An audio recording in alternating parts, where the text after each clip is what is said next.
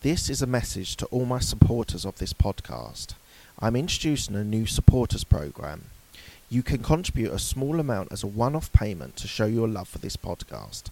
Thank you in advance for all your contributions.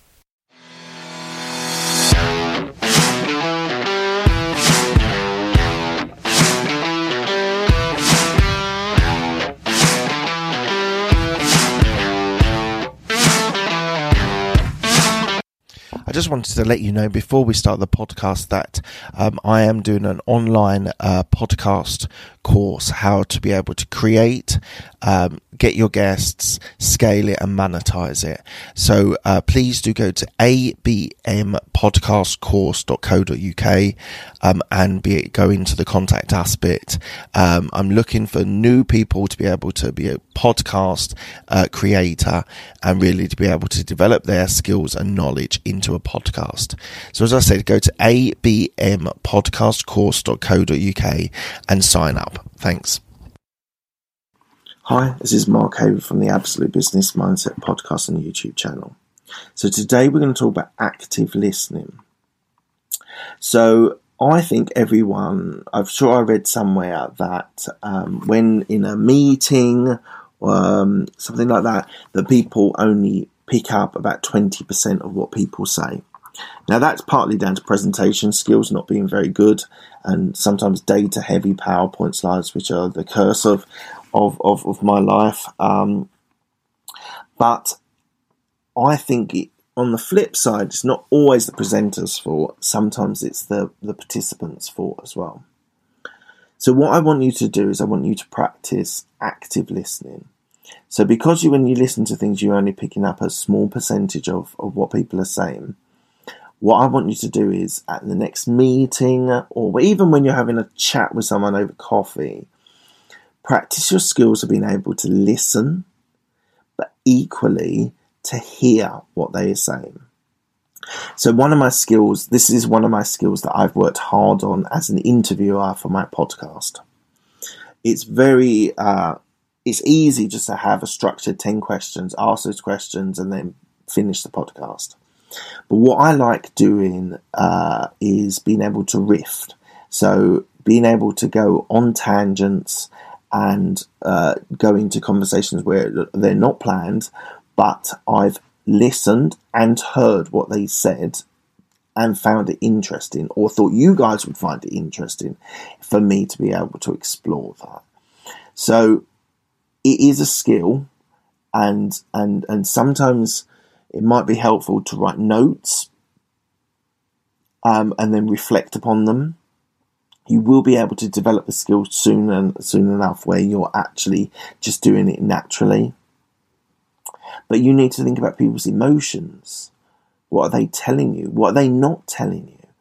Uh, go deeper. What's their motivation for telling you this?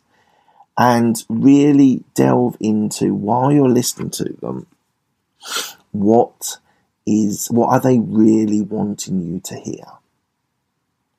Because it's so easy these days with the fast-paced world, with the uh, bish, bash, bosh, let's get a deal done and let's move on to the next one. Actually, your client needs to be heard. They need their pain points listened to. They need you to respond. And the best people, the best client-facing people that I've experienced in my corporate career are the people that actually hear and listen what the client actually needs.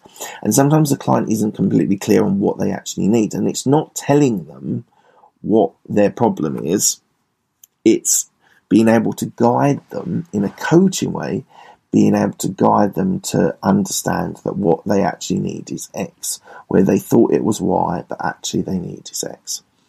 So guys, work hard on this. I want you to practice. Initially, you're in a meeting and you've got a, you've got your boss telling you something. Write some notes. Write some things about what's motivating them. What do what what what's, what's their pain point? Um, just. Build your knowledge and your understanding of people a little bit deeper, and and it will it will so so improve your relationships. So after that meeting, if you don't feel comfortable in the actual meeting, speak to your boss after and say, you you said about this. Did you mean about this? Was that important to you? What were you? Why were you telling us? Why is a great question. Why were you telling us this? So I want you all to try doing that. Um, do it with your friends in the pub, in the coffee shop. Do it somewhere where you can actually just practice hearing people's emotions, something deeper than purely what they're saying. People use language um, in different ways. People use body language in different ways. Um, and, and it's important for you to be perceptive and, and, and, and listen and hear what they're trying to say. All right, guys, I want you to practice that. I want you to get out there and practice and get really good at this, because not enough people do this. And I think it will give you a commercial, a business advantage. Okay, guys, thank you very much for your time. Thank you again for all the downloads, all the subscriptions, all the listens. I really appreciate you being part of my journey. Thanks a lot, guys. Speak to you soon.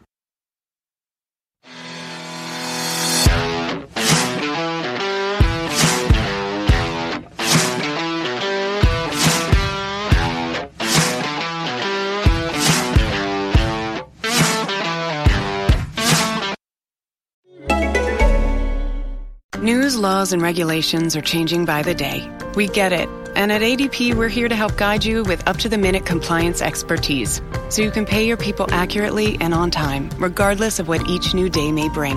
Learn more at A D P dot com.